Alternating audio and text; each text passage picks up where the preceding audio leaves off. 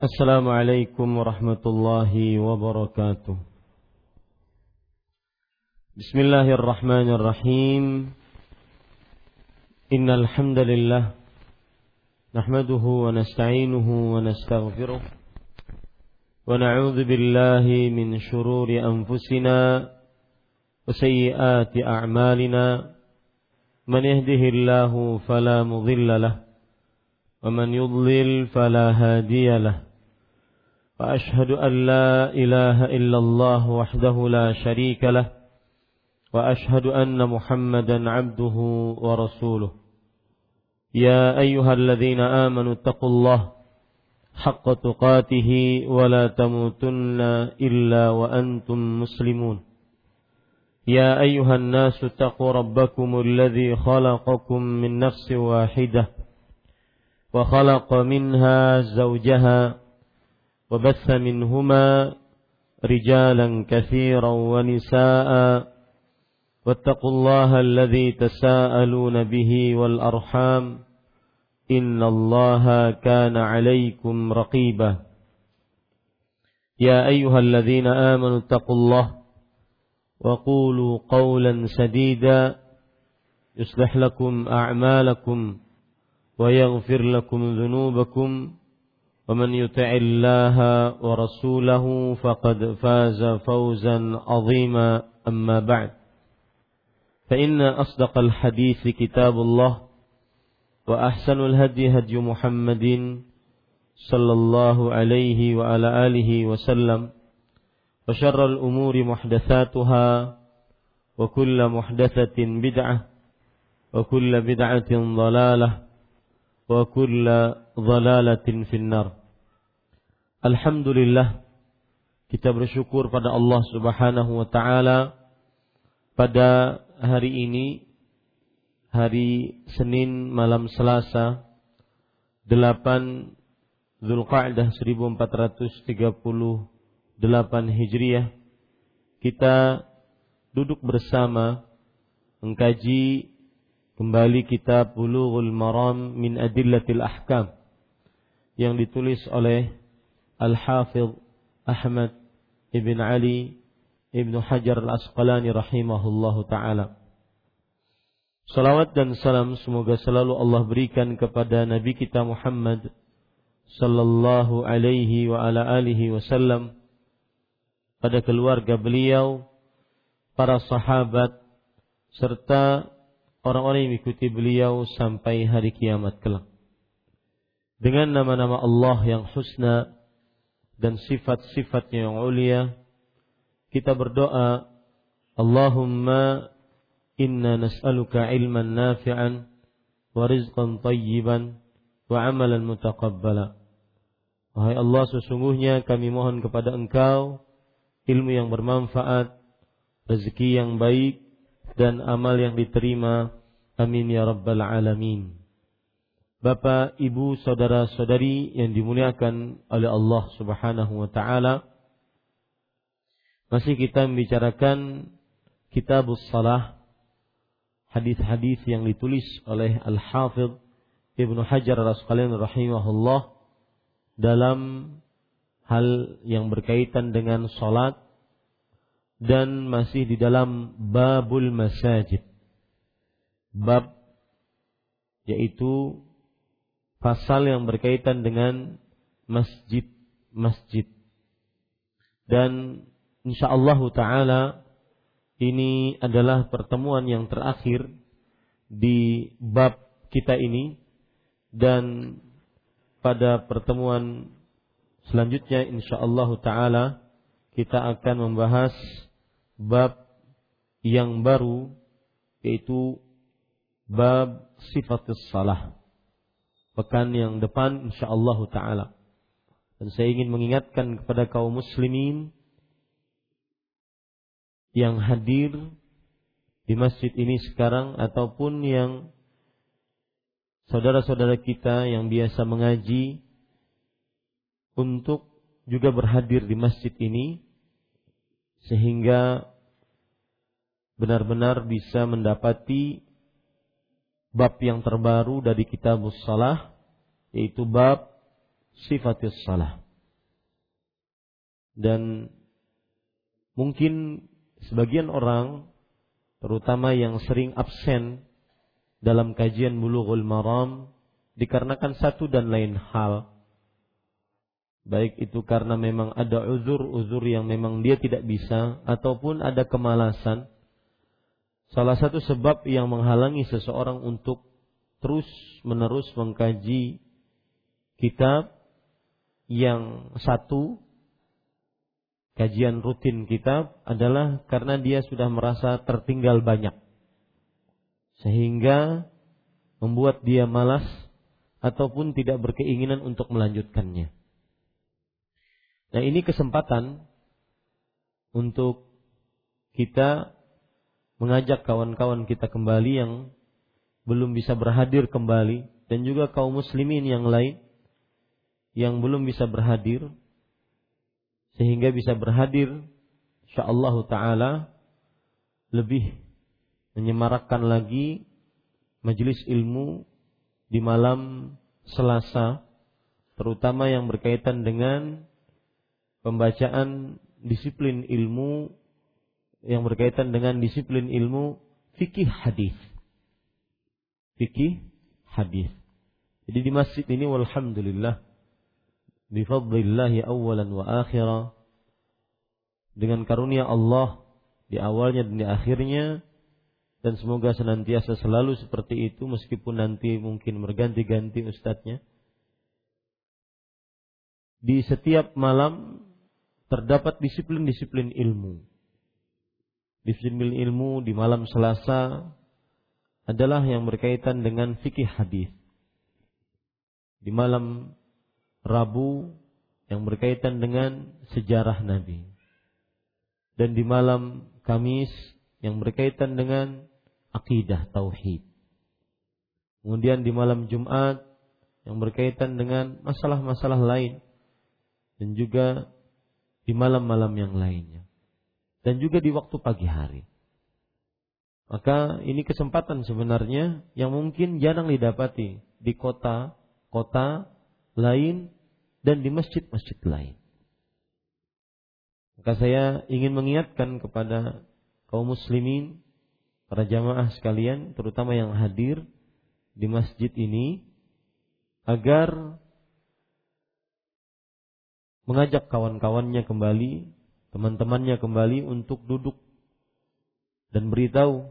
Dan juga saya berpesan kepada tim dakwah, baik dakwah di Masjid Imam Syafi'i ataupun di Yayasan Al-Um, untuk memberitahukan bahwa pekan depan bab yang terbaru dari kitab Salah.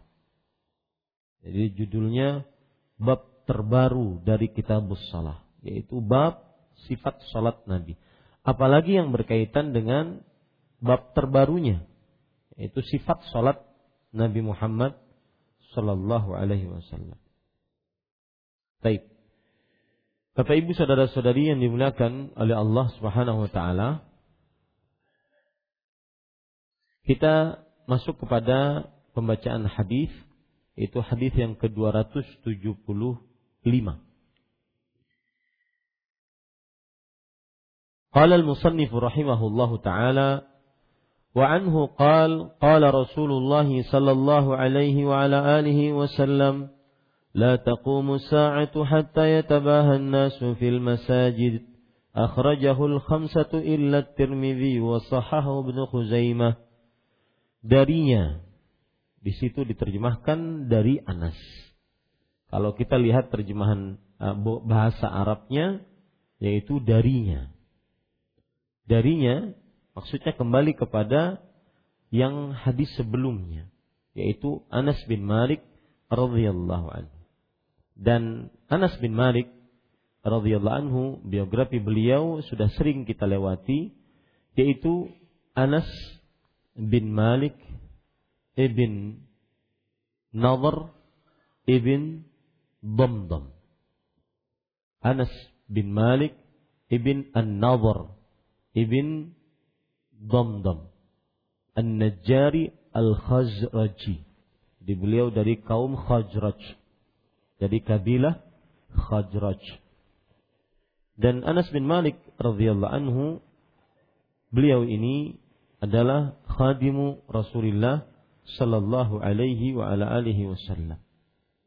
Sepuluh tahun menjadi pembantu Rasulullah sallallahu alaihi wa ala alihi wasallam. Dan beliau termasuk minal mukthirina fil hadis. Sahabat Nabi yang banyak meriwayatkan hadis Nabi Muhammad sallallahu alaihi wasallam. Dan beliau termasuk sahabat Nabi yang masih muda belia di zamannya. Masih muda belia di zaman Rasulullah sallallahu alaihi wa alihi wasallam. Dan beliau wafat pada tahun 93 Hijriah.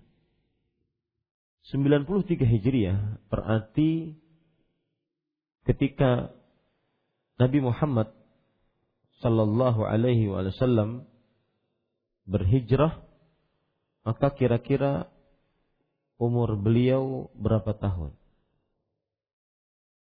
Nabi Muhammad sallallahu alaihi wasallam berhijrah pada ketika umur beliau 53 tahun dari kenabi dari umur beliau. Dan Anas bin Malik radhiyallahu anhu wafat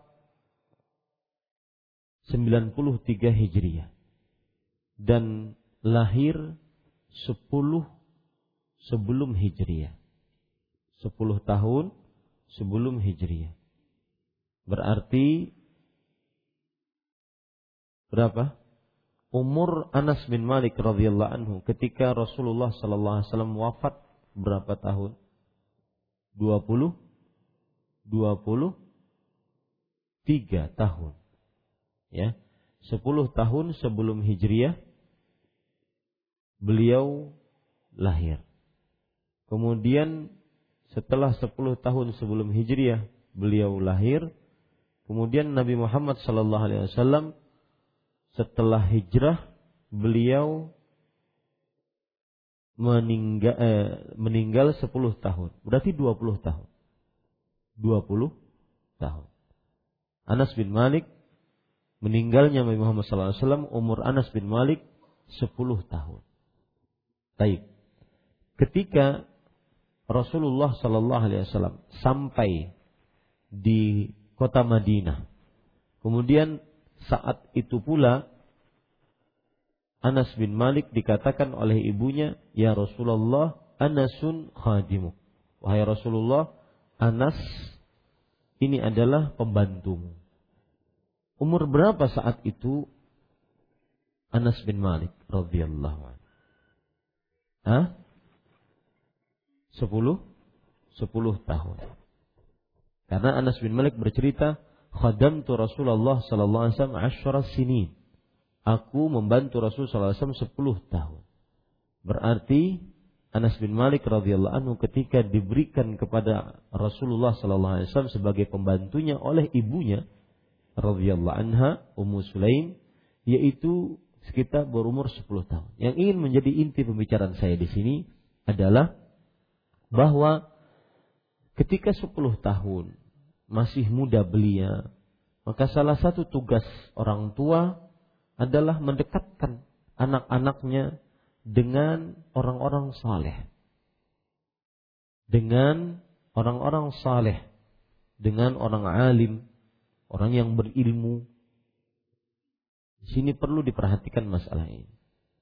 Jadi jangan sungkan dalam artian jangan sungkan mengenalkan anak-anak kepada orang-orang alim yang bisa diambil ilmunya oleh si anak tersebut. Karena umur 10 tahun ini termasuk daripada umur yang sudah mumayyiz dan sudah dipukul kalau seandainya tidak mengerjakan sholat.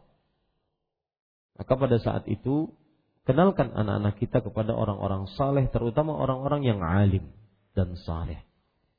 Ini pelajaran dari Anas bin Malik radhiyallahu anhu.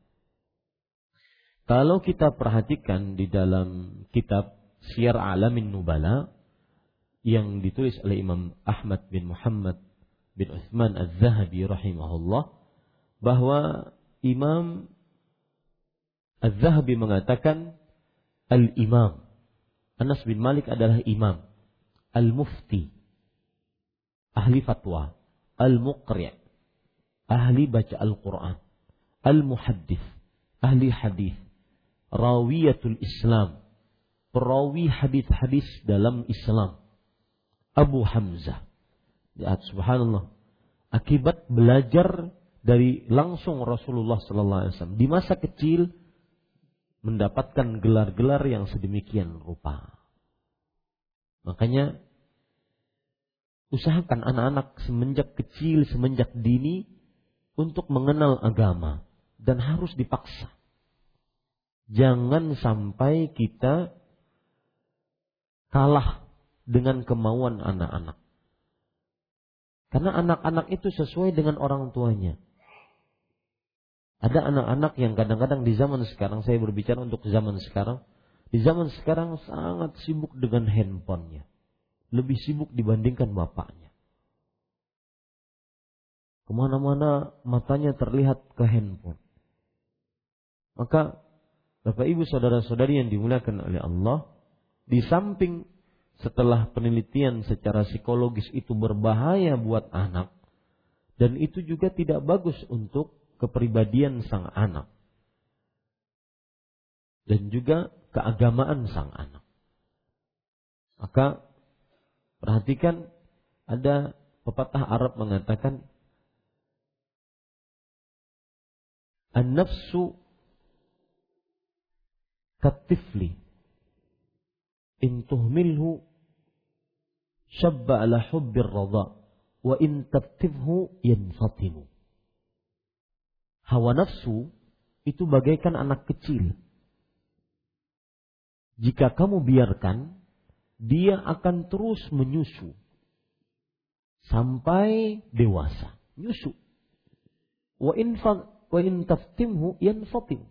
Tapi kalau kamu berusaha, usaha untuk menyapihnya, maka dia akan tersapih. Kurang hebat anak sekarang kalau seandainya dia pandai pandai main game, pandai nonton YouTube, pandai nyari ini kurang hebat. Bagi kita yang orientasinya sudah akhirat, kurang hebat. Dan harus ada usaha seperti yang saya katakan. An-nafsu katifli in tuhmilhu syabba ala hubbir radha' wa in taftimhu yanfatimu jiwa itu, hawa nafsu ini bagaikan anak kecil. Jika kamu biarkan, maka dia akan senantiasa selalu ingin menyusu. Tapi jika kamu berusaha menyapinya, maka dia berhenti. Dia berhenti. Ya. Ada seorang ibu ketika ingin menyapih anaknya, dia bingung. Anaknya ini kayaknya doyan sekali untuk menyusu. Dia sampai bingung kira-kira nanti kalau caranya bagaimana di sapi ini sudah mau dua tahun. Ternyata hanya dengan dikatakan sudah tidak enak. Susunya sudah tidak enak. Besoknya nggak mau lagi dia. Hanya dengan satu kata. Ini nggak enak. Ya, besoknya nggak mau lagi dia. Begitulah anak kecil. Dan begitu pula hawa nafsu kita. Maka para ikhwah yang dirahmati oleh Allah, ini pelajaran dari Anas bin Malik dan banyak sekali sahabat-sahabat yang muda, banyak. Tidak akan mungkin anak kita menjadi anak yang berilmu kalau seandainya tidak dididik di atas ilmu. Apalagi anak-anak yang sudah mulai dia benar-benar membentuk dirinya. Hati-hati itu dari mulai umur 4, 5 ya, sudah mulai membentuk dirinya. Hati-hati. Dia akan terbiasa dengan kebiasaan-kebiasaan yang baik atau yang buruk sesuai dengan yang dibiasakan padanya. Nah, ini pelajaran ya dari Anas bin Malik radhiyallahu anhu. Lihat, Imam Az-Zahabi menyebutkan gelar-gelar begitu banyak. Al-Imam, imam, ahli fatwa, ahli baca Quran, ahli hadis, ahli perawi hadis, perawi hadis dalam agama Islam. Maksudnya seluruh kaum muslimin salah satu yang meriwayatkan hadis terkenal adalah Anas bin Malik radhiyallahu anhu. Ini perlu menjadi pelajaran bagi kita para ikhwan. Dan harus usaha. Bukan harus keras dipukulin tidak, tapi usaha. Pelan, pelan, pelan. Hari per hari, hari per hari. Sehingga dia mempunyai kebiasaan. Ya. Ini.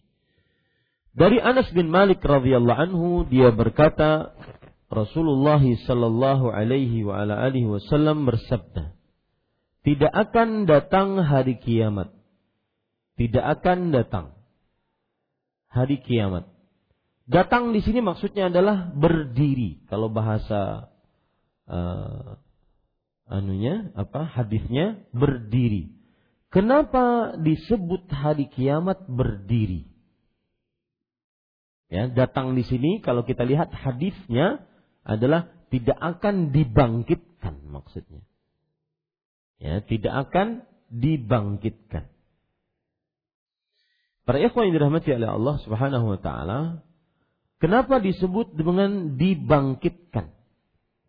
Ya, la taqumu. Lihat hadisnya di situ, la taqumu dibangkitkan karena ada beberapa sebab. Sebab yang pertama, qiyamun nas min kuburihim. Sebab yang pertama adalah bangkitnya manusia dari kuburnya. Bangkitnya manusia dari kuburnya. Yang kedua, qiyamun nas lil hisab bangkitnya manusia untuk dihisap. Ini kenapa disebut hari kiamat sebagai dibangkitkan. Ya. Dibangkitkan. Sebab yang ketiga Kenapa hari kiamat disebut dengan hari dibangkitkan? Sebab yang ketiga yaitu karena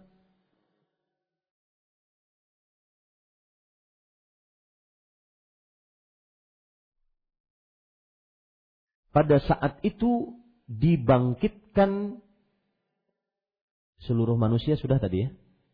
Sudah. Kemudian yang kedua apa? Dibangkitkan hisab. Baik.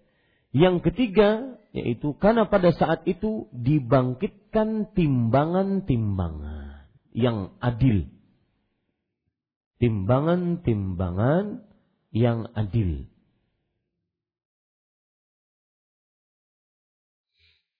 Baik.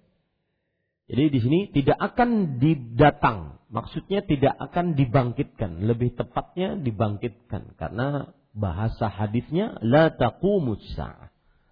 Kemudian as-sa'ah di sini diterjemahkan tidak akan datang atau dibangkitkan hari kiamat atau hari eh, apa? Dibangkitkan sa'ah. Tulis di situ hari kiamat dalam tanda kurung as-sa'ah. Kenapa disebut as-sa'ah? Para ikhwah yang dirahmati oleh Allah Subhanahu wa taala, as-sa'ah maksudnya adalah waktu. Bagian dari siang atau malam. Secara bahasa, as-sa'ah yang diterjemahkan dalam buku terjemahan kita hari kiamat, as-sa'ah maksudnya adalah waktu. Bagian dari siang atau malam.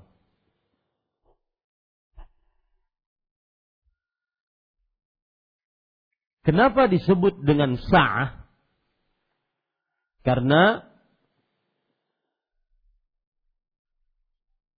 saat itu manusia terperanjat ketika dibangkitkan kiamat. Saat itu manusia terperanjat ketika dibangkitkan kiamat.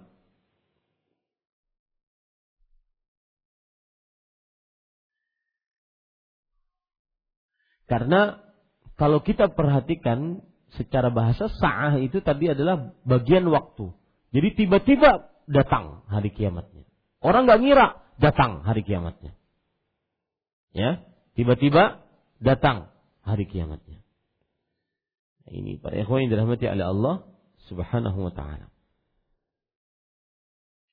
Dan perlu dicatat setiap kata as-sa'ah di dalam Al-Qur'an maka maksudnya adalah al-qiyamah al-kubra. Setiap kata as-sa'ah dalam Al-Quran, maka maksudnya adalah al-qiyamah al-kubra.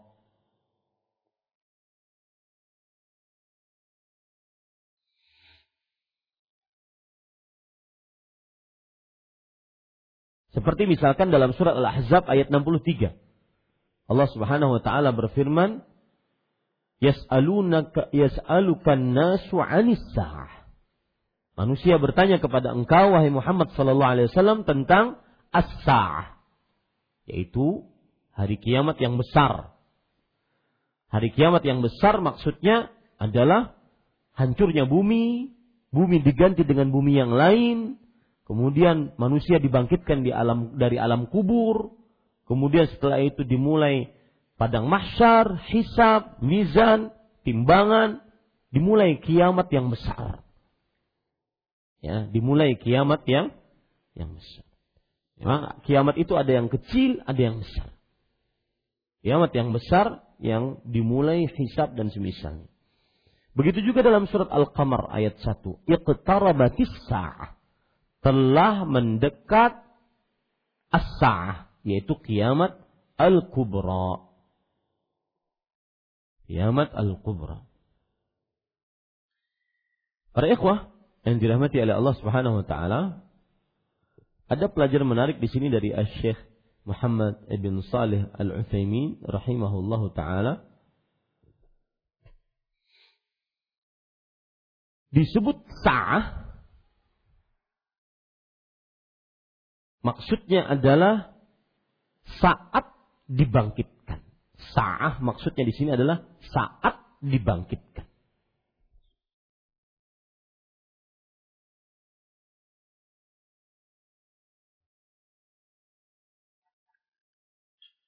Baik. Ini para ikhwan yang dirahmati oleh Allah. Dan hari kiamat mempunyai nama-nama yang begitu banyak. Di antara nama-namanya yaitu Al-Qiyamah. Yang kedua, Al-Yaumul Akhir. Yang ketiga, As-Sa'ah.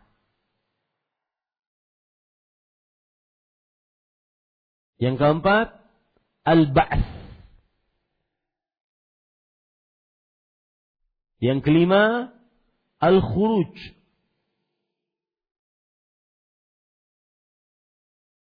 Yang keenam, Al-Qari'ah. Yang ketujuh, Al-Fasl. Al-Fasl. Yang kedelapan, Ad-Din.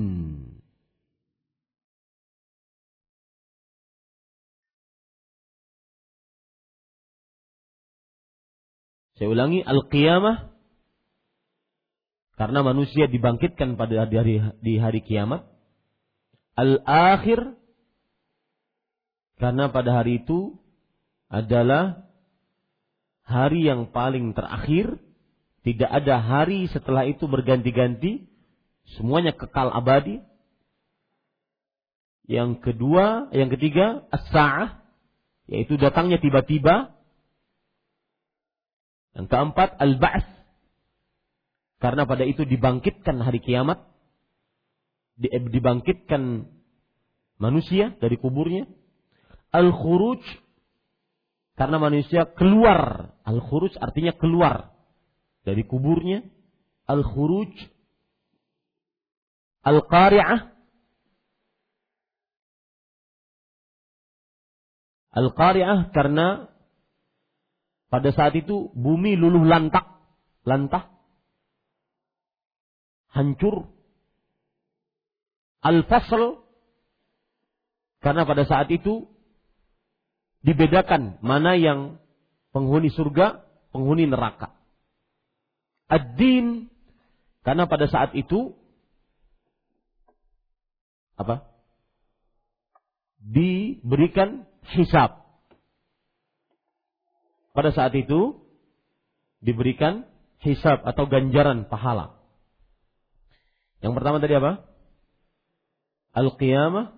Ini saya sengaja tulis biar bisa menulis bahasa Arabnya.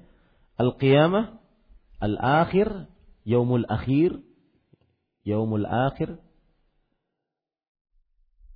Kemudian as-sa'ah.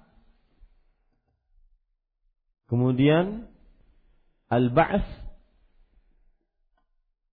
Kemudian al-khuruj Kemudian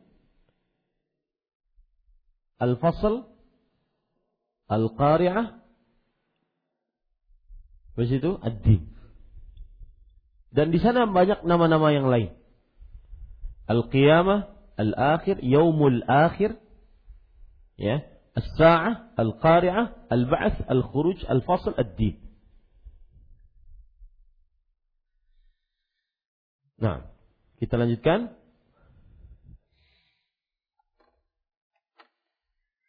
Tidak akan datang hari kiamat sehingga. Kata-kata sehingga menunjukkan kepada batasan. Kata-kata sehingga menunjukkan kepada batasan. Yaitu batasan hari kiamat datang adalah nah begitu ya. Batasan hari kiamat datang adalah Maksudnya, la taqumu sa'ah tayasila al-amru ila hadha. Tidak akan bangkit hari kiamat sampai perkara kepada ini yang akan disebutkan sekarang. Di sini disebutkan sehingga orang-orang berbangga. Orang-orang di sini maksudnya kaum muslimin.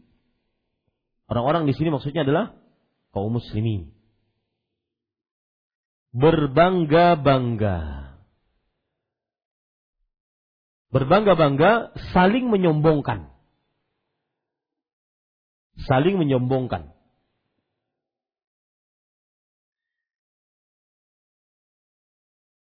Dalam masjid. Dalam masjid.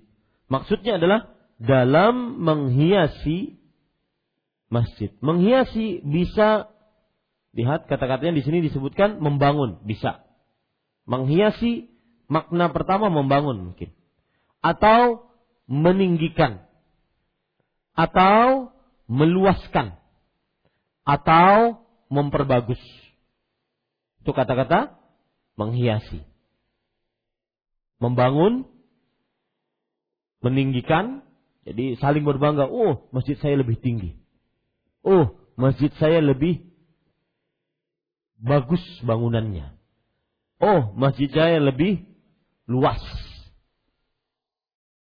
Ini yang disebut dengan menghiasi. Ya. Dalam bahasa Arabnya di situ yatabaha. Diambil dari kata-kata abha yubhi. Ya artinya membangga-banggakan di hadapan orang.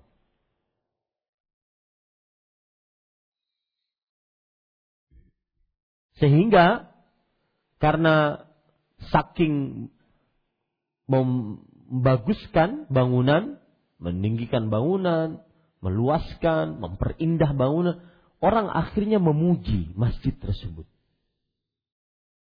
Orang akhirnya memuji masjid tersebut.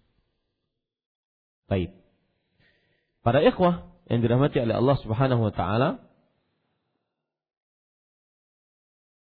Hadis ini diriwayatkan oleh lima orang imam. Lima orang imam. Ini istilah dari Al-Hafidh Ahmad bin Ali Ibnu Hajar Raskalin rahimahullah.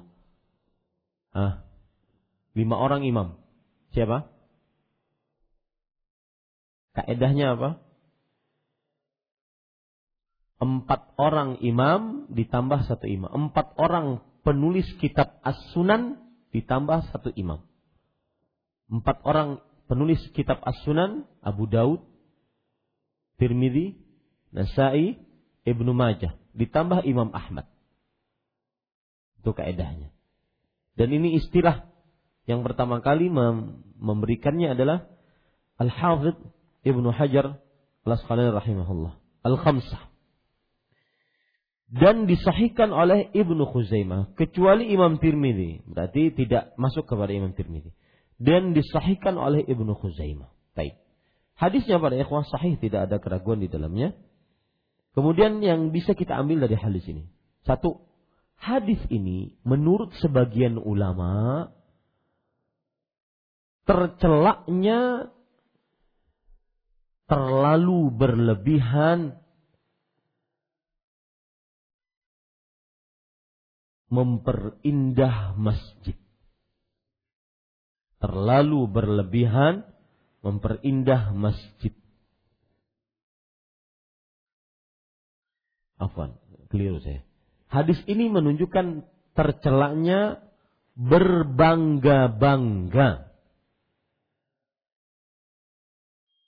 memperindah masjid. Berbangga-bangga memperindah masjid. Maksudnya begini. Kita bangun masjid demi mengalahkan masjid yang lain. Berbangga-bangga bangun e, memperindah masjid. Masjid saya lebih indah, masjid saya lebih mewah untuk membanggakan di hadapan yang lain. Azan? Nah, silakan. Baik. Para ikhwan yang dirahmati oleh Allah Subhanahu wa taala, sekali lagi pelajaran pertama dari hadis ini sebagian ulama berpendapat bahwa tercelaknya perbuatan membangga-banggakan di dalam memperindah masjid. Jadi di sana ada semacam ingin berbangga dari masjid yang lain. Dan hadis ini, pelajaran yang kedua dari hadis ini adalah bahwa sebagian ulama ada yang berpendapat hal tersebut tercela jika tidak dimakmurkan dengan ibadah. Nah ini dia. Hal tersebut tercela jika tidak dimakmurkan dengan ibadah kepada Allah Subhanahu wa taala. Jadi membangun masjid dengan meluaskannya, meninggikan bangunannya, memperbagusnya, tidak tercela pada asal hukumnya, tetapi kapan tercela? Ketika tidak dimakmurkan dengan ibadah. Yang sholat sedikit, ya. E, berdasarkan perkataan Anas bin Malik radhiyallahu anhu yang disebutkan oleh Imam Bukhari secara muallak yatabahawna biha thumma la ya'murunaha illa qalila mereka berbangga-bangga dengan bagusnya masjid dengan indahnya masjid tapi tidak memakmurkannya kecuali sedikit saja tidak memakmurkannya kecuali sedikit saja Kemudian, para ikhwan yang dirahmati oleh Allah Subhanahu wa taala. Selanjutnya, kita bisa ambil dari hadis ini adalah hadis ini menunjukkan tentang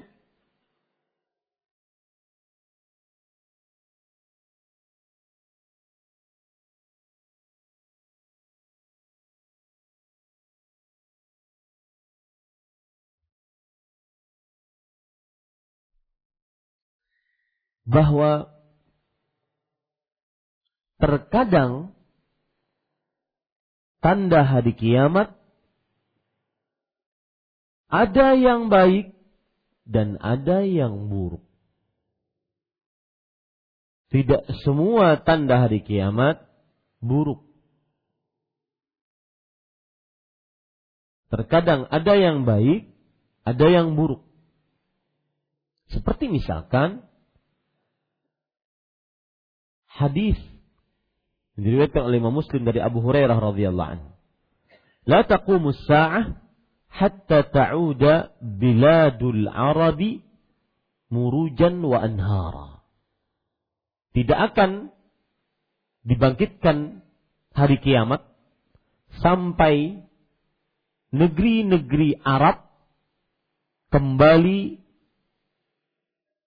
hijau dan sungainya mengalir. Kira-kira ini tanda baik atau tanda buruk? Tanda baik. Berarti ekonomi bagus. Kemudian alam bagus. Nah, ini menunjukkan tidak semua tanda kiamat buruk. Ada yang baik, ada yang buruk. Baik. Ustaz, kalau hadis kita ini baik atau buruk? Tergantung kita mengambil pendapat pertama atau kedua. Hadis kita ini baik atau buruk?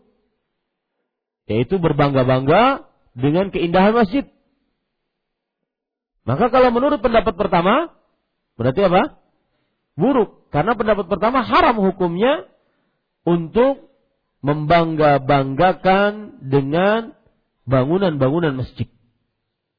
Yang penting itu makmurnya. Kalau menurut pendapat kedua, maka tidak semua masjid-masjid yang dibangga-banggakan keindahannya buruk. Akan tetapi kalau masjid tersebut memang luas dan pak dan memang digunakan sebaik-baiknya, dimakmurkan sebaik-baiknya, maka ini tidak buruk. Wallahu a'lam. Para ikhwan yang dirahmati oleh Allah Subhanahu wa taala,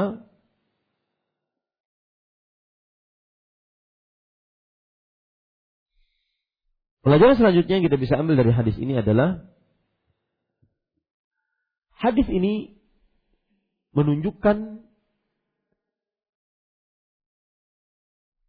banyaknya kebodohan di tengah kaum muslimin di akhir zaman dan lemahnya iman. Banyaknya kebodohan di tengah di akhir zaman dan lemahnya iman. Dan sukanya kaum muslimin terhadap dunia dibandingkan akhirat. Sampai berlaku pada masjid. Sukanya kaum muslimin terhadap dunia dibandingkan akhirat. Ya, hadis ini menunjukkan banyaknya kebodohan dan lemahnya iman dan sukanya kaum muslimin terhadap dunia dibandingkan akhirat. Buktinya sampai kepada perihal masjid. Bodoh dari sisi mana? Sebenarnya masjid tujuannya bukan untuk diperbagus, tapi tujuannya untuk di dimakmurkan. Lemahnya iman dari mana? Lemahnya iman adalah hanya ingin memperbagus tapi tidak memakmurkan. Kemudian lebih mendahulukan dunia dibandingkan akhiratnya bagaimana? Karena menjadikan masjid lu wah sedangkan tidak disolati. Eh, tapi bukan sedangkan, tapi tidak dimakmurkan. Hanya sebatas ingin berbangga-bangga. Nah, ini para ikhwan yang dirahmati oleh Allah Subhanahu wa taala.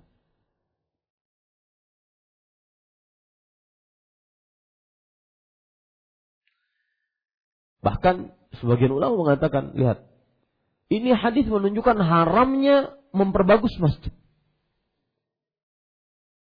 Dan bukan hanya sekedar haram, tetapi amalannya tidak diterima. Karena dia sudah membangun masjid bukan karena Allah, tetapi karena ingin berbangga-bangga. Ini sebagian pendapat yang seperti itu. Hadis ini menunjukkan haramnya memperbagus masjid. Bahkan karena dia haram, maka yang mengamalkannya tidak diterima. Kenapa tidak diterima? Karena bukan untuk Allah amalannya. Untuk bisa berbangga di hadapan manusia. Ini perlu antum catat nih. Sebagian ulama pendapat bahwa haramnya memakmurkan masjid. Eh apa? Haramnya memewah-mewahkan masjid dan amalannya tidak diterima.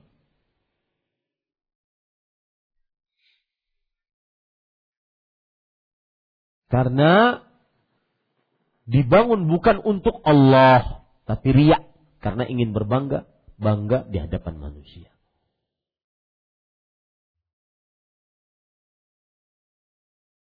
Baik. Kita lanjut hadis selanjutnya.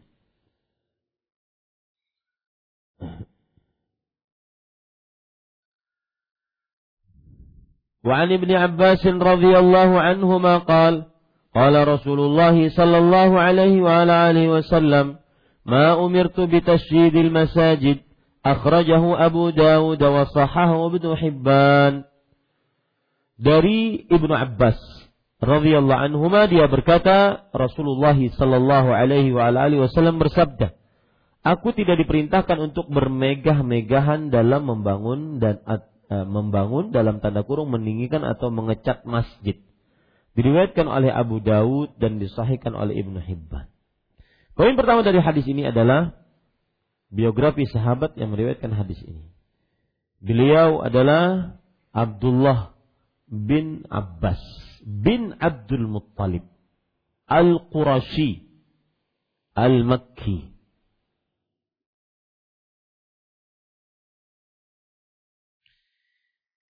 Nama aslinya saya siapa? Abdullah bin Abbas bin Abdul Muttalib. Jadi beliau ini adalah keponakannya Rasulullah Betul tidak? Hah? Sepupu ya. Anak paman ya. Sepupunya Rasulullah Sallallahu Alaihi Wasallam. Dan beliau wafat pada tahun 68 Hijriah. Beliau wafat pada tahun 68 Hijriah. Dan disebutkan di dalam kitab Syiar Alamin Nubala, lihat gelar-gelar beliau. Al-Bahr. Al-Bahr itu artinya adalah lautan, maksudnya lautan ilmu. Habrul ummah. Tintanya umat ini, maksudnya ulamanya umat ini wa faqihul asr, ahli fikih di zamannya. Atau ahli bukan di zamannya, ahli fikih sepanjang masa. Imam tafsir, imamnya ahli tafsir. Jadi Abdullah ini, Abdullah bin Abbas ini terkenal dengan penafsiran Al-Quran. Karena beliau termasuk orang yang didoakan oleh Rasulullah Sallallahu Alaihi Wasallam dan doanya Rasulullah Sallallahu Alaihi Wasallam kabul. Rasulullah Sallallahu Alaihi Wasallam bersabda, Allahumma faqihhu fid din wa ta'wil. Ya Allah, pahamkan kepadanya agama dan ajarkan kepadanya ilmu tafsir. Makanya salah satu tafsiran yang merupakan rujukan tafsir pada ayat-ayat Al-Quran setelah ayat Al-Quran, hadis Rasul, maka perkataan sahabat di antara sahabat adalah Abdullah bin Abbas radhiyallahu anhu. Dan ini sama. Abdullah bin Abbas ini faidahnya sama tadi kita ambil pelajaran dari Anas bin Malik. Mulai semenjak dini kenalkan anak-anak kita dengan ilmu agama. Ya. Orang tua itu bagaikan alat cetak. Dia mau mencetak anaknya sekehendaknya. Mau berbentuk donat, berbentuk segitiga, berbentuk lonjong itu sekehendak orang tua. Maka buatlah cetakan-cetakan yang baik untuk anak-anak kita. Sehingga kita bisa merasakan kebaikannya pula. Baik. Dari Ibnu Abbas dan beliau terkenal dengan panggilannya Ibnu Abbas.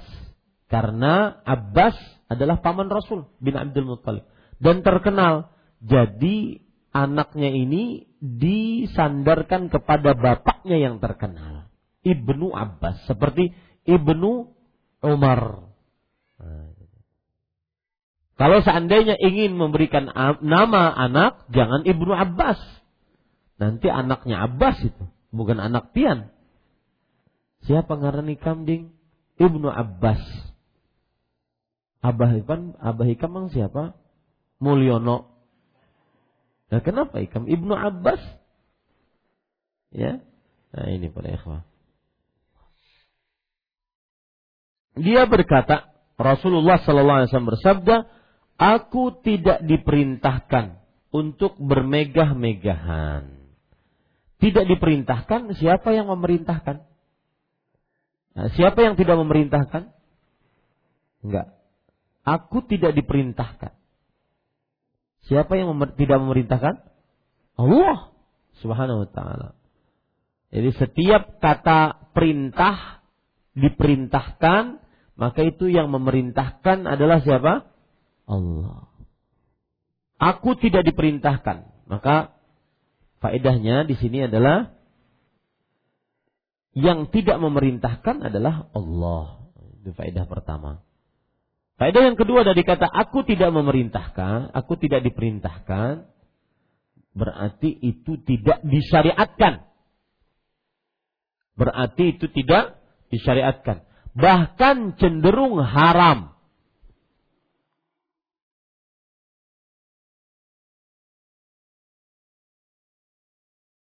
Aku tidak diperintahkan, berarti itu tidak disyariatkan. Bahkan cenderung apa? Haram.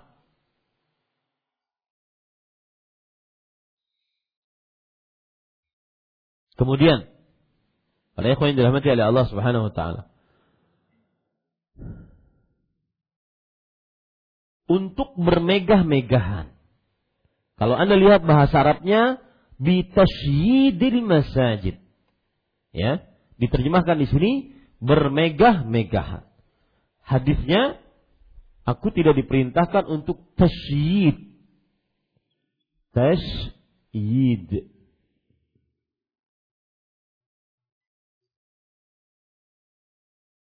Ya, tasyidil masjid. Baik. Apa makna tasyid? Perhatikan para ikhwah, tasyid diambil dari kata-kata syadar rajulu bina'ahu seseorang meninggikan bangunannya. Makanya disebutkan dalam surah An-Nisa ayat 78 fi burujin musayyadah yang artinya yaitu di dalam buruj tiang apa apa namanya? Eh, bangunan-bangunan yang tinggi. Bangunan-bangunan yang tinggi Lalu maksudnya apa ini Ustaz? Ya, di sini untuk bermegah-megahan dalam membangun. Maksudnya adalah meninggi-ninggikan bangunan masjid. Terlalu tinggi di atas kewajaran. Ya. Ini para ikhwan yang dirahmati oleh Allah Subhanahu wa taala. Dan ini tidak termasuk dalam perihal bertingkat. Enggak, bukan larangan untuk meningkat, tetapi maksudnya ini atap ini kita buat terlalu tinggi sehingga terlihat megah. Memang bangunan kalau tinggi itu kan terlihat megah. Ini pintu masjid kalau seandainya ditinggikan sampai ke kaca yang di atas itu, itu pintunya terlihat megah ya pintunya terlihat megah. Makanya Rasulullah SAW bersabda tentang bakti orang tua, al-walidu awsatu abwabil jannah. Orang berbakti orang tua itu adalah pintu yang paling tinggi jalan masuk surga. Berbakti orang tua adalah pintu yang paling tinggi untuk jalan masuk surga. Karena tinggi itu menunjukkan kepada kemegahan, kemewahan. Ya, ini para ikhwah. Dan di sini Rasul SAW mengatakan, aku tidak diperintahkan. Maksudnya diharamkan oleh Allah Subhanahu Wa Taala untuk bermegah-megah meninggi-ninggikan masjid. Ya, ini para ikhwah yang dirahmati oleh Allah Subhanahu Wa Taala. Baik. Diriwayatkan oleh Abu Daud, disahihkan oleh Ibnu Hibban, hadisnya sahih tidak ada keraguan padanya. Pelajaran yang kita bisa ambil dari hadis ini. Yang pertama, hadis ini menunjukkan kepada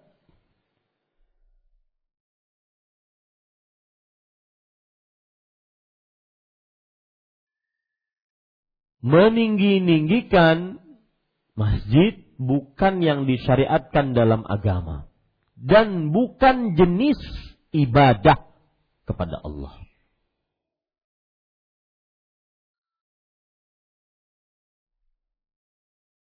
Hadis ini menunjukkan bahwa meninggi-ninggikan masjid bukan yang disyariatkan dalam agama dan bukan jenis ibadah kepada Allah.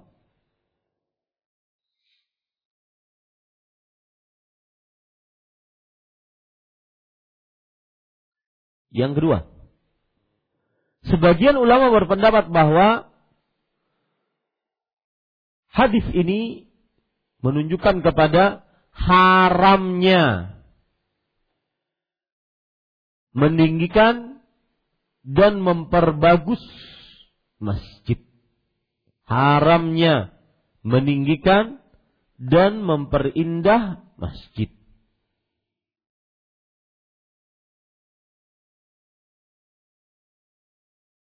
Yang ketiga, tetapi sebagian ulama berpendapat bahwa yang diharamkan bukan tingginya, tetapi apa? Saya ulangi.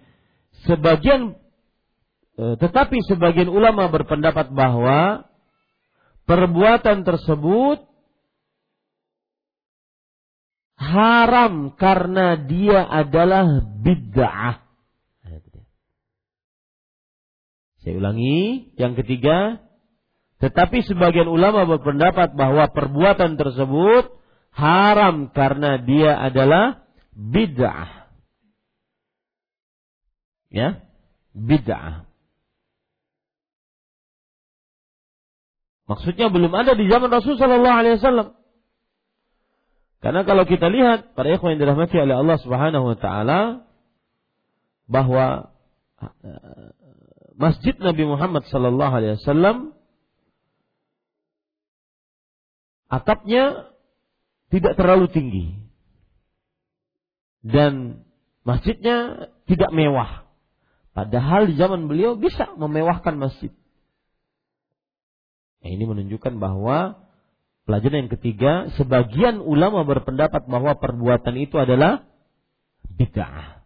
Belum pernah dikerjakan oleh Rasulullah sallallahu alaihi wa alihi wasallam.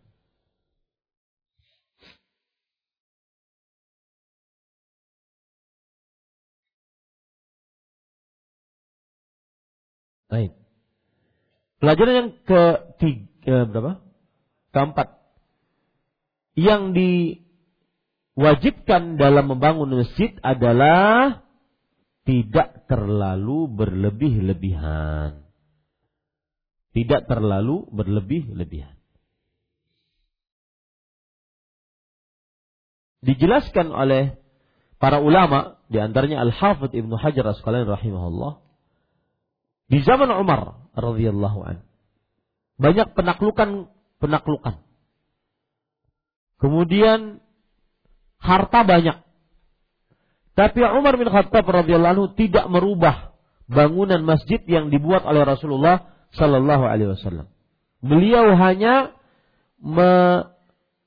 meluaskan masjid dari arah kanan kiblat kemudian dari arah belakang kiblat sedikit saja tidak sampai meninggikan masjid. Sampai zaman Utsman. Zaman Utsman bin Affan radhiyallahu anhu di zaman beliau pun banyak harta. Tetapi beliau tidak menambahkan apa-apa dari kemegahan masjid. Hanya juga perluasan dari depan arah kiblat, kanan kiblat, belakang kiblat. Ya. Ini menunjukkan bahwasanya tidak dianjurkan untuk bermegah-megah dalam masjid dalam rangka untuk membangga-banggakan dengan yang lainnya.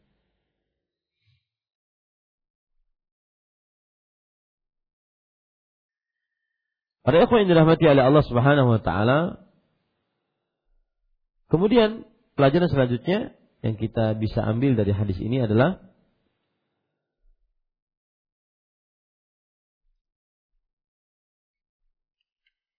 yang dimaksud dengan memakmurkan masjid, eh? Yang dimaksud dengan meninggikan masjid adalah menghiasinya sebagaimana kaum Yahudi dan Nasrani menghiasinya. Sebagaimana perkataan Abdullah bin Abbas radhiyallahu anhu, "La tuzakhrafan la tuzakhrifunnaha kama zakhrafatil yahud wan nasara." Sungguh kalian akan benar-benar menghias-hiasi masjid tersebut sebagaimana kaum Yahudi dan Nasrani menghiasi tempat ibadah mereka. Tuzakhrifannaha. Bahkan ada masjid dijadikan sebagai apa? Tempat wisata. Ini sangat menyedihkan. Masjid dijadikan sebagai wisata. Baik yang berwisata adalah kaum muslimin ataupun kaum kafirin. Saking indahnya. Dan itu dianggap sebagai turas Islam. Peninggalan Islam, kebudayaan Islam. Nah, saya sering mau menulis akan tetapi takut menjadi kericuhan di tengah masyarakat. Saya ingin nulis bahwa budaya jika bertentangan dengan syariat maka harus didahulukan syariat. Karena kita budak Allah, bukan budak budaya. Ini yang sering-sering mengangkat-angkat tema Islam Nusantara. Kalau seandainya maksudnya adalah toleransi meskipun itu bertentangan dengan syariat. Ini tidak benar. Ya. Baik, para ikhwan yang dirahmati oleh Allah Subhanahu wa taala. Kita lanjutkan hadis selanjutnya. 277 Wa an Anas radhiyallahu anhu qal qala Rasulullah sallallahu alaihi wasallam عرضت علي أجور أمتي حتى القذاة يخرجها الرجل من المسجد رواه أبو داود والترمذي واستغربه وصحه ابن خزيمة dari Anas bin Malik radhiyallahu anhu dia berkata Rasulullah sallallahu alaihi wasallam bersabda, "Ditampakkan kepadaku pahala umatku hingga kotoran yang dikeluarkan oleh seseorang dari masjid." Hadis riwayat Abu Daud dan At-Tirmidzi, At-Tirmidzi menganggapnya sebagai hadis gharib yaitu aneh dan disahihkan oleh Ibnu Khuzaimah. Taib. Dari Anas bin Malik sudah lewat. Anas bin Malik Poin yang kedua, makna hadis ini. Dari Anas bin Malik radhiyallahu dia berkata Rasulullah SAW bersabda, ditampakkan kepadaku. Para ikhwah yang dirahmati oleh Allah, kata-kata ditampakkan kepadaku yang terlihat adalah ini terjadi pada Isra dan Mi'raj. Ditampakkan kepadaku ini terjadi pada kejadian Isra dan Mi'raj.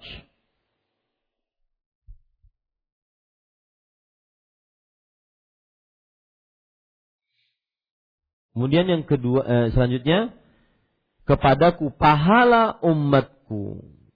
Pahala umatku maksudnya adalah amalan-amalan baik yang dilakukan oleh umatku yang dengannya mereka mendapatkan pahala.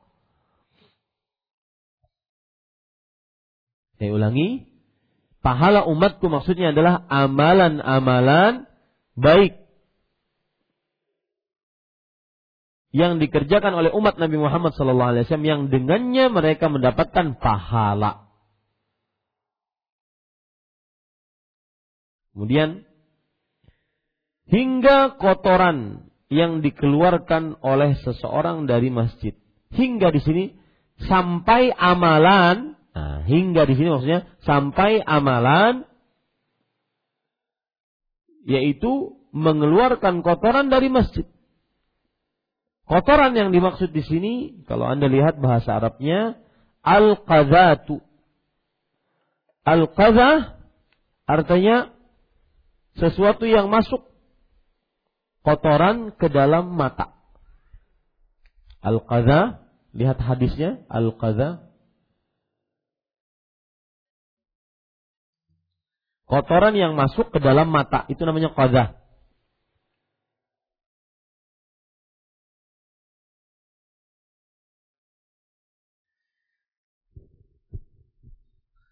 Asal makna bahasanya seperti itu. Nah, lalu dibawa kepada makna semua kotoran yang kecil.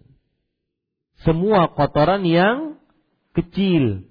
Jadi Anda kalau lihat buku terjemahannya hingga kotoran, bukan sembarang kotoran. Kotoran yang makna bahasanya apa tadi?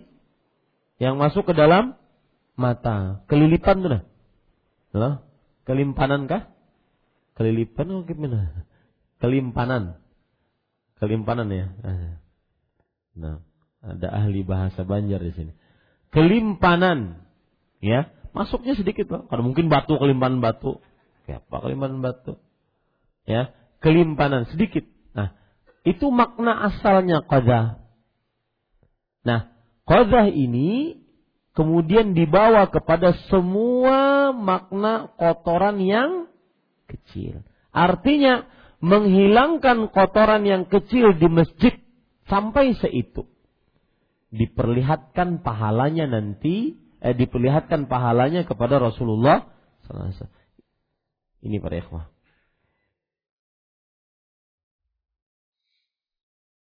Nah.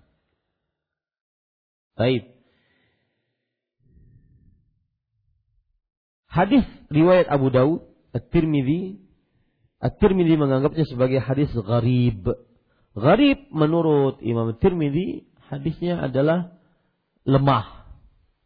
Ya. Gharib ini adalah lemah menurut Imam At-Tirmidzi rahimahullahu taala. Dan disahihkan oleh Ibnu Khuzaimah.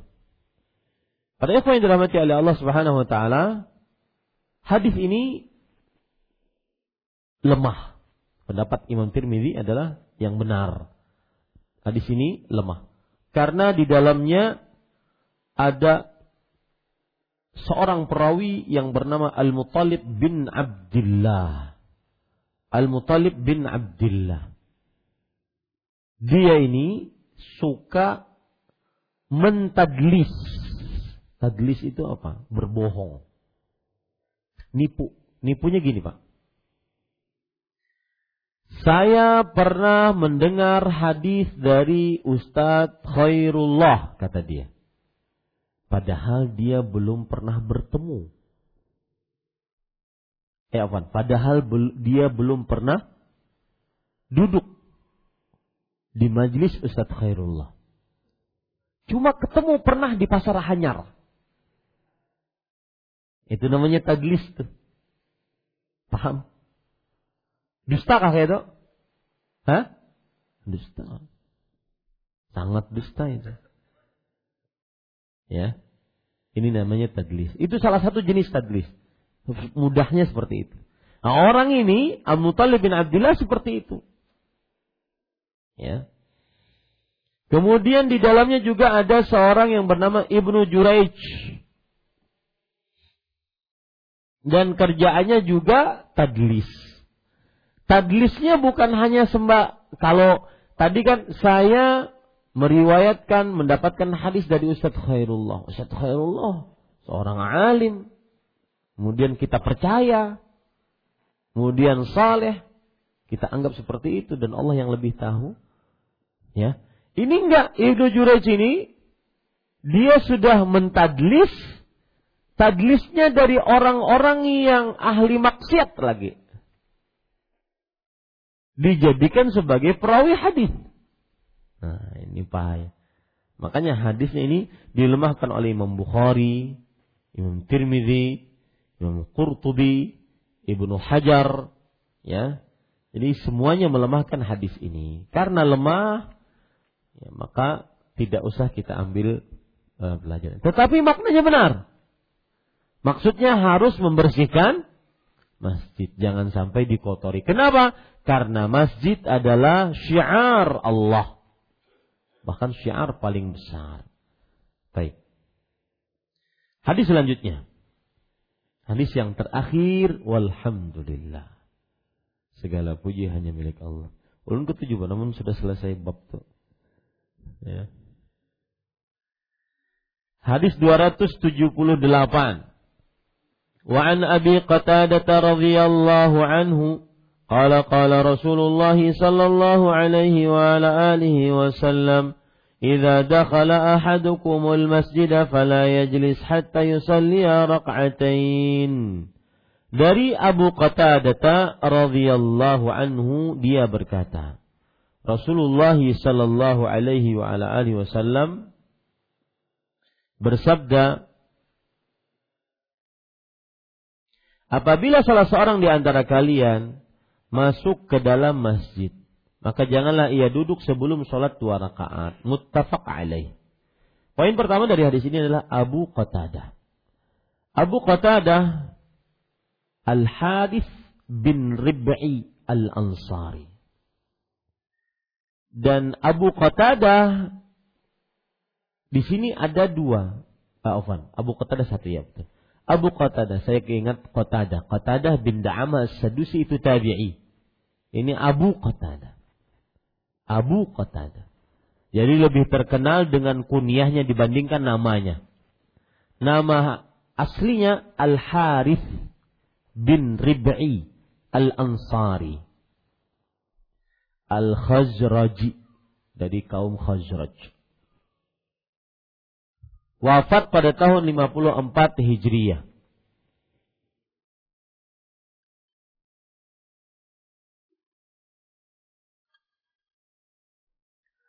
Masuk Islam tatkala masih kecil. Ikut bersama Rasul Shallallahu Alaihi Wasallam perang Uhud bahkan disebut Farisu Rasulillah maka Haji Majid mana? Faris. Faris itu artinya adalah guring kasih nah. Faris itu artinya adalah penunggang kuda yang hebat. Jadi panglima perangnya Rasulullah SAW ataupun jenderal penunggang kudanya Rasulullah Mudah-mudahan anak kita, adik kita Faris pun seperti itu. Faris Rasulullah Sallallahu Alaihi Wasallam. Beliau ikut perang Uhud, kemudian perang-perang selanjutnya. Kenapa perang Uhud? Badar, badar enggak? Masih kecil. Berarti umur beliau ketika ikut perang Uhud sudah 15 tahun. Ya. Anak-anak kita 15 tahun apa? Bukan naik kuda. Naik moge. SMA naik moge di jalan sini ngebut pulang aduh. Allah Ustaz. Nabi Muhammad sallallahu alaihi wasallam bersabda khairu fursanina Abu Qatadah wa khairu rajalatina Salamah ibnul Aqwa. Artinya sebaik-baik penunggang kuda di antara kita adalah Abu Qatadah. Dan sebaik-baik penunggang onta di antara kita adalah Salamah bin Al-Aqwa radhiyallahu anhu.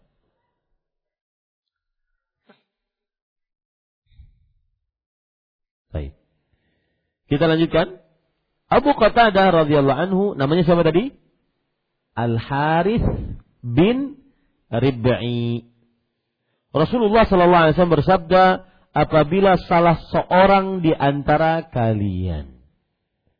Ini berarti siapa pun. Ya. Idza dakhala ahadukum. Kum kembali kepada kaum muslimin wal muslimat. Di antara kalian, kalian di sini seluruh kaum muslimin, laki-laki dan perempuannya. Ya, catat itu.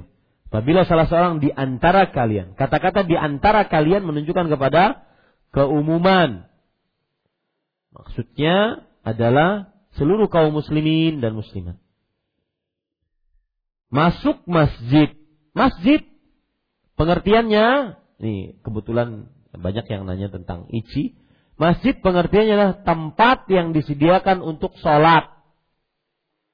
Nah, ulun bertakun, ici sediakan untuk sholat kena. Kesan paut. Lain sholat. Makanya bukan masjid. Halamannya Bang Ustaz?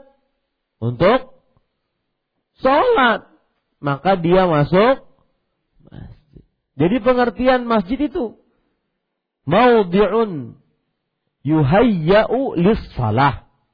Tempat yang disediakan untuk masjid. Eh apa? Untuk salat. Lapar tuh sudah. Ya, apabila kalian masuk masjid, maka kalau sudah masuk masjid berarti halaman ini yang sudah ada keramiknya itu masjid tuh. Itu masjid. Taib. Ustaz, itu yang baru di semen, masjid tidak? Enggak, itu halaman masjid. Karena tidak disediakan untuk sholat. Berarti jual beli di sana boleh nggak? Ulun jualan es di situ boleh? Boleh. Boleh. Ya. Ini para ikhwan yang mati oleh Allah. Maka janganlah ia duduk. Janganlah. Kata-kata janganlah. Nah ini khilaf. Janganlah di sini larangan. Kata-kata janganlah menunjukkan kepada larangan. Nanti khilaf kita akan sebutkan. Apakah larangan ini bersifat keharaman atau larangan ini bersifat kemakruhan? Kalau kita sudah mengetahui larangannya bersifat keharaman atau kemakruhan, maka baru kita bisa menentukan apakah dia tahiyatul masjid ini wajib atau sunnah muakkadah. Itu dia. Maka janganlah, kata janganlah di sini menunjukkan kepada larangan. Dan asal hukum janganlah apa? Keha, keharaman. Sebelum ada dalil yang menurunkan dia dari haram menuju makruh. Ya. Maka janganlah ia duduk sebelum sholat dua rakaat. Sholat dua rakaat yang dimaksud itulah yang disebut dengan tahiyatul masjid. Tahiyatul masjid. Ya. Ucapan yang benar apa? Tahiyatul masjid. Ianya pakai tasdid. Tahiyatul masjid. Baik. Para ikhwan yang dirahmati oleh Allah Subhanahu wa taala muttafaq alaih. Muttafaq alaih artinya apa? Diriwayatkan oleh Imam Bukhari dan Muslim. Artinya adalah hadis ini disepakati atasnya. Atas atasnya apa? Atas periwayatannya oleh Imam Bukhari dan Muslim dan ini istilah pertama-tama yang mengucapkan ini adalah juga Al-Hafidh Ibnu Hajar. Muttafaq alaih. Akhirnya masyur di tengah kaum muslimin kalau hadis muttafaq alaih berarti hadis Bukhari. Baik. Para ikhwan yang dirahmati oleh Allah Subhanahu wa taala, eh, pelajaran yang kita bisa ambil dari hadis ini. Hadis ini menunjukkan bahwa larangan duduk di masjid sebelum sholat dua rakaat. Larangan duduk di masjid sebelum sholat dua rakaat. Karena menghormati masjid. Atau karena kemuliaan masjid. Bisa juga.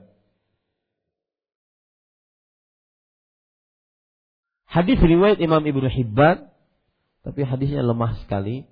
Tapi tidak mengapa saya sebutkan. Ya Abu Dzar inna lil masjid tahiyatan wa inna tahiyatuhu raka'atan. Wahai Abu Dzar, sesungguhnya masjid itu mempunyai penghormatan. Dan penghormatan masjid adalah dengan sholat dua rakaat. Tapi hadisnya lemah sekali. Nah ini para ikhwah. Hadis ini menunjukkan bahwa larangan duduk di masjid sebelum sholat dua rakaat. Karena kemuliaan masjid. Pelajaran yang kedua.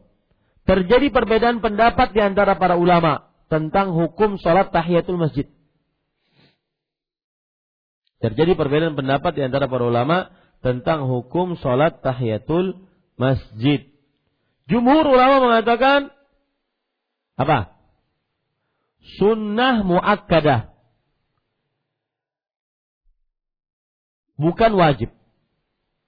Sebagian ulama peneliti berkata wajib. Di antaranya mazhab ahlul zahir. Atau yang disebut dengan mazhab zahiriyah. Yang memahami hadis hanya secara lahiriah. Oh pokoknya dilarang duduk, ya sudah dilarang. Ya. Yang memahami hadis secara lahiriahnya.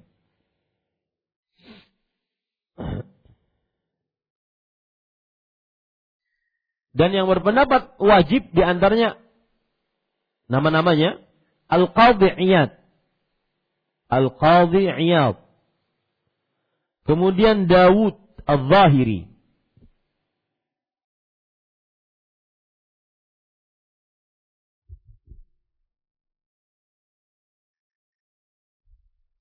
Baik. Pendapat mana yang lebih kuat? Wallahu a'lam. Para ikhwan yang dirahmati oleh Allah Subhanahu wa taala, pendapat yang mengatakan wajib pendapat yang kuat. Karena di dalam beberapa riwayat terdapat perintah. Falyarka' raka'atain. Hendaklah dia sholat dua rakaat. Di dalam riwayat lain terdapat larangan untuk tidak duduk untuk duduk sebelum sholat dua rakaat. Dan asal larangan menunjukkan kepada keharaman. Fala yajlis hatta yusalli rakaatain. Maka pendapat yang mengatakan wajib pendapat yang kuat. Ya, pendapat yang yang kuat. Dan ini pendapat ulama-ulama di antaranya Ibnu Daqiqil As-San'ani Al-Shawkani, As-San'ani Al-Shawkani, Para ikhwah. Dan saya lebih condong kepada pendapat ini. Bahwa hukumnya wajib. Lalu jumhur dalilnya apa Ustaz? Jumhur. Kenapa mereka ada larangan Aturan kan ikut aja. Kenapa sampai mengatakan bahwa masih sunnah saja? Maka mereka berpendapat hadis riwayat Imam Bukhari dan Muslim. Rasulullah SAW ditanya, Ya Rasulullah, ma yajibu alayya minas salawat. Wahai Rasulullah, salat apa yang wajib untukku aku kerjakan? Kata Rasulullah SAW, as-salawatul khams. Salat lima waktu. Kemudian hal alayya ghairuha kata orang ini bertanya lagi kepada Rasulullah SAW, wahai Rasulullah, apakah ada kewajiban sholat selain itu? Nah, lihat, ada kewajiban sholat selain itu, ada nggak? Jadi lima itu. Selain lima ini ada nggak? Kata Rasulullah, kata beliau tidak. Illa anta tawwa kecuali kamu mengerjakan sholat-sholat sunnah. Lalu gimana ini Ustaz menjawabnya? Bingung. Kata jumhur kalau seandainya kita mengatakan wajib, maka niscaya tahiyatul masjid masuk ke dalam lima ini. Eh, ma, niscaya tahiyatul masjid berarti sholat wajib bukan hanya lima, tapi enam. Padahal Rasulullah SAW hanya mengatakan apa? Lima. Ayo, Fian. Mana pemberi pendapat? Jumhur yang mengatakan sunnah atau pendapat ulama peneliti? Nah, menurut Pian nih, seilmu-ilmu Pian nih. Nah, mana yang Pian ambil? Nah, yang ada dalam hati mana? Jumhur. Jumhur? Ah. Jumhur. Ada yang berani tanggung jawab? Maksudnya jumhur kenapa gitu nah tanggung jawabnya. Hah? Yang wajib lima tadi. Taib. Kata ulama yang peneliti, lalu pian kemanakan perintah-perintah itu? Asal hukum perintah menunjukkan kepada kewajiban. Yang jelas khilaf. Ini yang saya ingin ngajarkan kepada antum. Ini namanya khilaf mu'tabar. Perbedaan pendapat yang diakui. Dari mulai semenjak dahulu para ulama berbeda pendapat. Ya, ini para ikhwah yang dirahmati oleh Allah Subhanahu wa taala.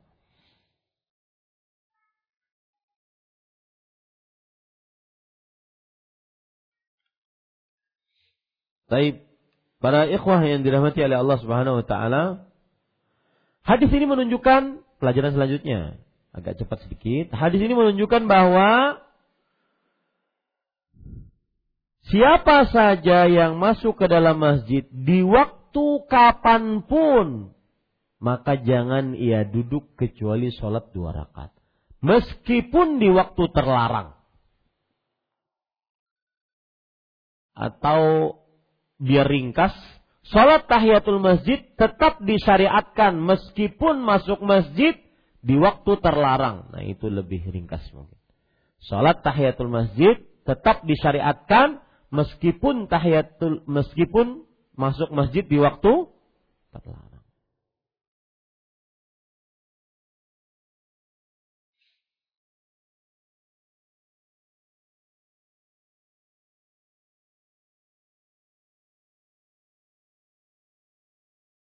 Contoh misalkan sholat subuh. Setelah sholat subuh kan nggak ada sholat toh, nggak boleh sholat.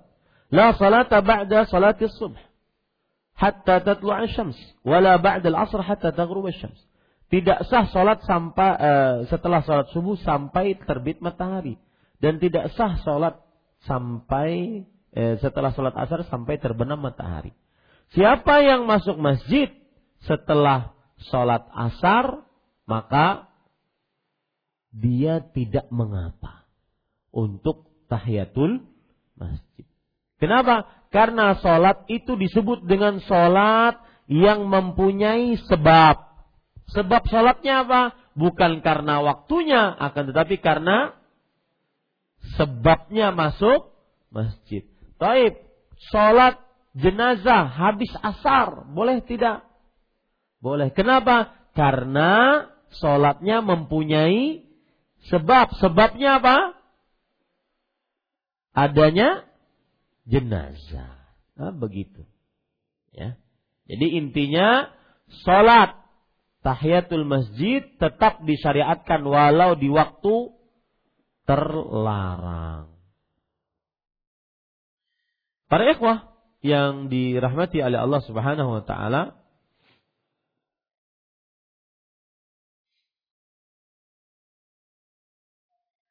Bahkan saat khutbah tahiyatul masjid tetap disyariatkan. Antum Jumatan, imam sudah khatib naik ke atas mimbar. Sebagian saya, saya, link, saya lihat sering kaum muslimin kalau imam sudah khutbah mereka berdiri nonton imam. Sudah? Padahal sab masih masih ada. Mereka berdiri. Ini tidak benar. Tahiyatul masjid baru setelah itu duduk. Walaupun imamnya sedang khutbah. Tapi sholatnya disederhanakan. Maksudnya disederhanakan bukan tanpa ruku, bukan tanpa sujud. Assalamualaikum. Allahu Akbar. Langsung tahiyat. Assalamualaikum. Bukan. Tetapi tidak terlalu lama. Ini para ikhwah.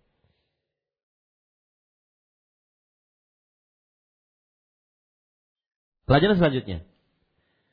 Hadis ini menunjukkan setiap kali masuk masjid disyariatkan salat tahiyatul masjid. Setiap kali masuk masjid disyariatkan salat tahiyatul masjid.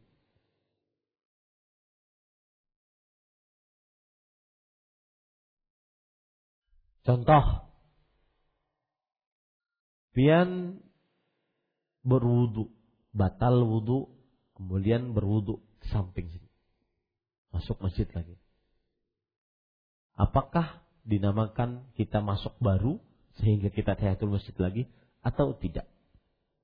Atau contoh, Bian masuk masjid sudah, kemudian ada sesuatu yang tertinggal di sepeda motor. Apa yang ketinggal? Bini ketinggalan.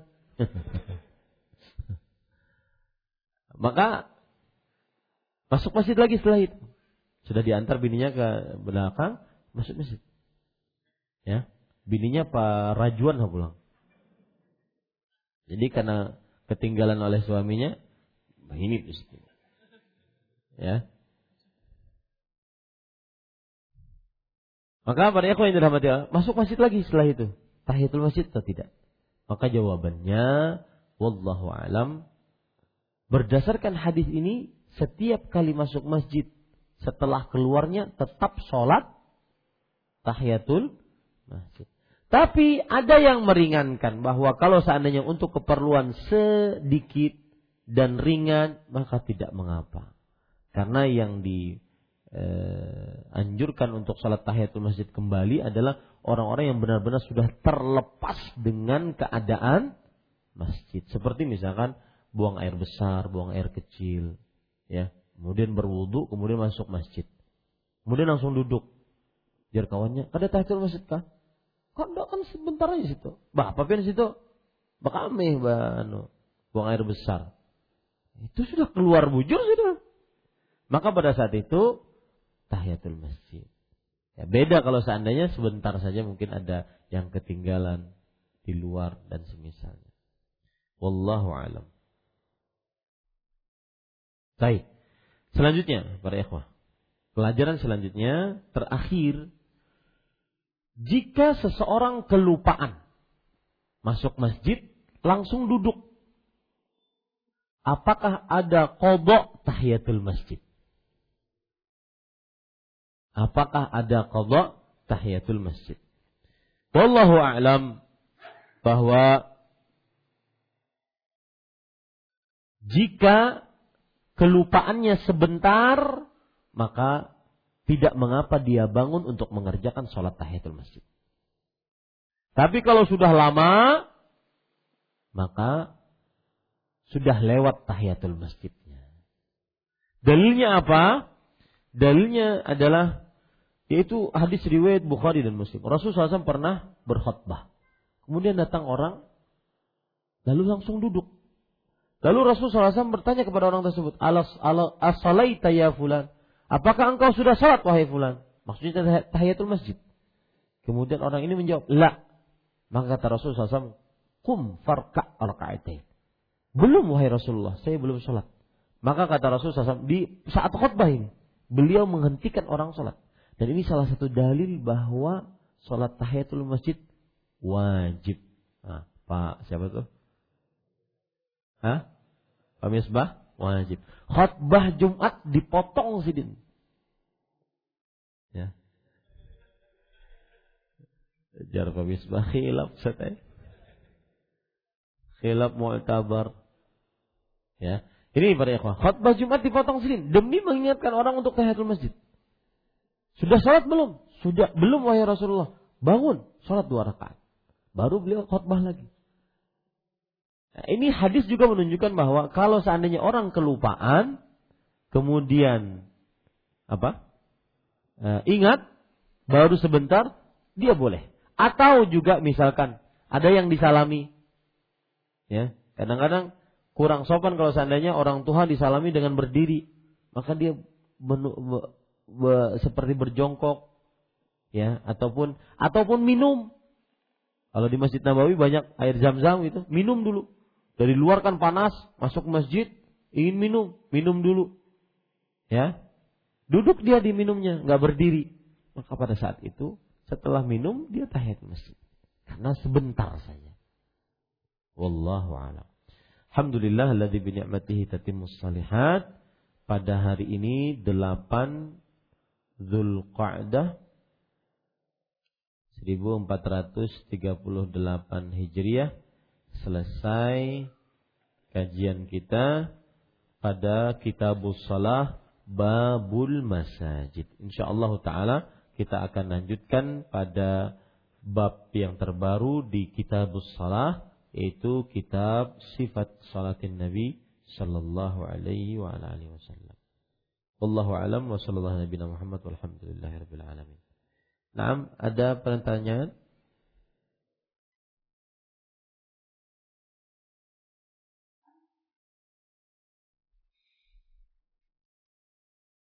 Bagaimana Masjid Nabawi yang banyak sekali hiasan dan kaligrafi yang indah-indah? Apakah ini juga termasuk menghiasi masjid? Maka gini ya Bapak Ikhwah. Kita itu beragama berpegang dengan hadis. Bukan berpegang dengan apa yang terjadi di zaman sekarang. Ya, itu biasakan itu. Oh, di Masjid Nabawi kan begitu, di Masjid Haram begitu. Maka kita katakan yang menjadi acuannya apa? Hadiskah ataukah apa? Hadis Rasulullah SAW. Maka hadisnya tetap berlaku. Ya, hadisnya tetap berlaku. Wallahu. Apa boleh memberi syafaat kepada orang tapi bukan keluarga? Maka jawabannya yang pertama kali harus dipikirkan adalah kita ini masuk surga enggak? Hendak memberi syafaat lawan orang.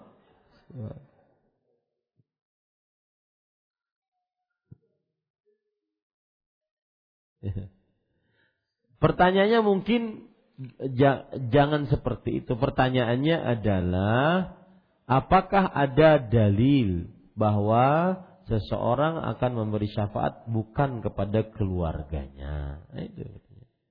Maka jawabannya bisa kaum muslimin memberikan syafaat kepada kaum muslimin yang lain. Apakah lebih baik pakai gamis atau busana muslim atau kaos yang mana yang lebih baik? Semuanya boleh.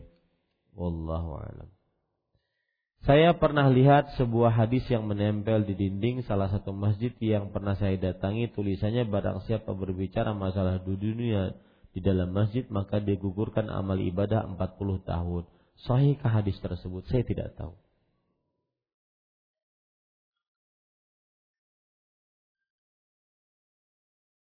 Apakah wanita haid boleh masuk masjid dengan tujuan mendengarkan kajian? Maka jawabannya duduknya wanita haid di dalam masjid terjadi perbedaan pendapat di antara para ulama. Ada yang mengatakan haram karena dikiaskan dengan orang junub. Ada yang mengatakan makruh.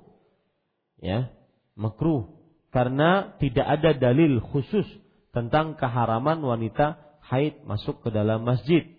Ya, ada yang mengatakan boleh.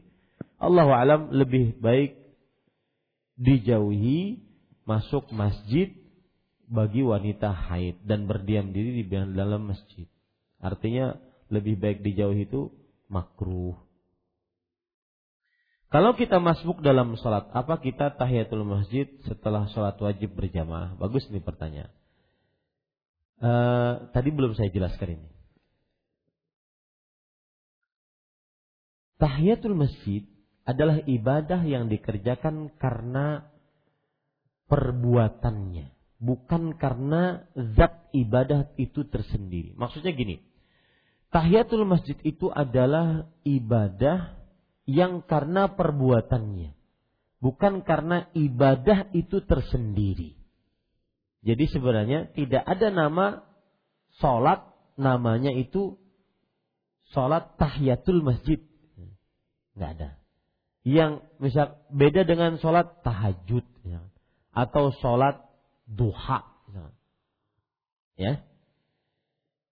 Jadi tidak ada hadis menyebutkan sholat tahiyatul masjid begini-begini. Nggak ada. Ada sholat istisqa misalkan. Itu ibadah tersendiri maksud saya ada sholat apa lagi? Uh, khusuf, khusuf, gerhana itu sholat tersendiri. Sholat jenazah itu sholat tersendiri. Nah, tahiyatul masjid itu adalah ibadah yang tujuannya mengerjakan. Maksudnya jangan masuk masjid dan duduk di dalamnya kecuali sebelumnya mengerjakan sholat dua rakaat. Nah, kalau seandainya ada orang dia masuk masjid imam sudah mulai sholat. Artinya belum dia tahiyatul masjid. Langsung dia ikut imam. Apakah ada tahiyatul masjid dia kodok nantinya setelah sholat wajibnya bersama imam tadi? Setelah imam salam dia bangun sholat tahiyatul masjid sebagai kodok sebelum. Maka jawabannya tidak. Kenapa? Karena sudah mencukupi dengan sholat yang dia lakukan. Itu yang dimaksud kalau seandainya itulah e, pentingnya kita mengetahui ini ibadah hanya sekedar mengerjakannya atau memang ibadah dengan tersendiri. Ya, begitu. Inilah yang disebut juga oleh para ulama sebagai ibad, e, mengerjakan beberapa niat dalam satu ibadah. Mengerjakan beberapa niat dalam satu ibadah. Seperti misalkan mengerjakan beberapa niat dalam satu ibadah itu puasa Syawal dengan puasa kodok Ramadan bisa digabung tidak? Nah, nanti saya akan jelaskan kaedahnya ya. Puasa Syawal dengan puasa Senin Kamis bisa digabung tidak? Mandi junub di hari Jumat bisa digabung dengan mandi jun, mandi hari Jumat tidak? Nah ini, ya, nah kan mulai bingung tuh. Nah, bisa enggak, bisa enggak? Karena enggak tahu kaedahnya, ya. Kaedahnya begini. Kaedahnya begini. Bisa menggabungkan beberapa niat dalam satu ibadah adalah apabila ibadah tersebut merupakan ibadah tersendiri ataupun ikutan dari ibadah sebelumnya, maka dia tidak boleh digabung apabila ibadah tersebut ibadah tersendiri, ibadah tersendiri, atau ikutan dari ibadah sebelumnya, maka dia tidak boleh digabung. Contoh, ibadah tersendiri di antaranya sholat zuhur, ibadah tersendiri kan, sholat zuhur. Dengan sholat qabliyah zuhur. Ibadah tersendiri. Ini nggak boleh orang saya mau sholat zuhur, nggak qabliyah, nanti aja disamakan niatnya. Bisa nggak? Hah? Nggak bisa kan? Tidak bisa. Karena dia ibadah tersendiri. Contoh, puasa. Puasa kodok Ramadan digabung dengan puasa Syawal. Tidak boleh. Kenapa? Karena puasa qada Ramadan ibadah tersendiri. Yang ada dalam benak antum pastinya ketika mengatakan tadi boleh, tidak boleh, itu karena wajib sama wajib, sunnah sama sunnah, itu kan? Ngaku. Salah itu kaidahnya. Ya, yang benar bahasa ulamanya, bahasa para ulama, saya cuma menukilkan, yaitu jika ibadah itu ibadah tersendiri atau ibadah yang ikutan dari sebelumnya, maka tidak boleh digabung. Ibadah tersendiri seperti kodok Ramadan itu ibadah tersendiri. Tidak boleh digabung dengan ibadah Syawal. Kenapa? Karena Syawal ini adalah ibadah ikutan dari puasa Ramadan. Setelah berpuasa Ramadan baru puasa Syawal. Nggak boleh digabung. Bukan karena dia ini wajib kemudian ini sunnah nggak boleh digabung, bukan. Bukan gitu bahasa para ulama. Paham ya, Pak Apa tadi? Kaidahnya? Kalau ibadah itu tersendiri atau ibadah yang ikutan dari sebelumnya, maka tidak boleh digabung. Contoh, akikah dengan kurban. Boleh nggak? Pikirkan antum, itu ibadah tersendiri atau enggak gitu? Hah? Tersen? Tersendiri. Tersendiri. Eh, akikah karena melahirkan, kemudian kurban karena hari Idul Adha. Maka pendapat yang lebih kuat tidak bisa digabung. Kenapa? Karena dia ibadah tersendiri. Nah, sekarang apabila ibadah tersebut bukan ibadah tersendiri, tetapi melakukannya hanya karena sebuah perbuatannya, hanya karena sebuah perbuatannya, maka tidak mengapa digabung. Contoh, tadi tahiyatul masjid dengan dua rakaat sebelum subuh. Niatkan, niatkan dua rakaat sebelum subuh.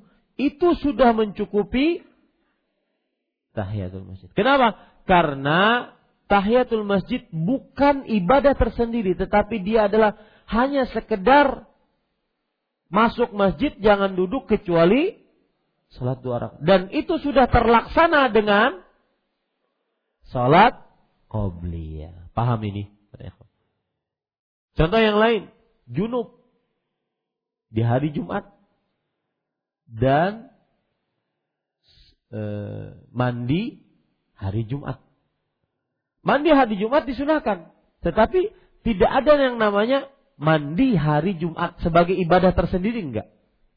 Tapi janganlah kita atau disyariatkan seseorang sebelum masjid pergi ke masjid untuk e, mandi disyariatkan. Nah, kalau itu kita gabung dengan sholat e, mandi junub, maka sudah men mencukupi. Ya. Hari Kamis bertepatan dengan hari Arafah. Boleh nggak digabung niatnya puasa hari Arafah plus hari Kamis? Nah, hah? Lihat ibadah tersendiri nggak? Hah? Enggak. Kita hanya mendapati bahwa diharapkan di hari Arafah ber berpuasa. Diharapkan di hari Arafah berpuasa. Bertepatan dengan hari Kamis, semoga dapat dua-duanya pahalanya. Paham ini?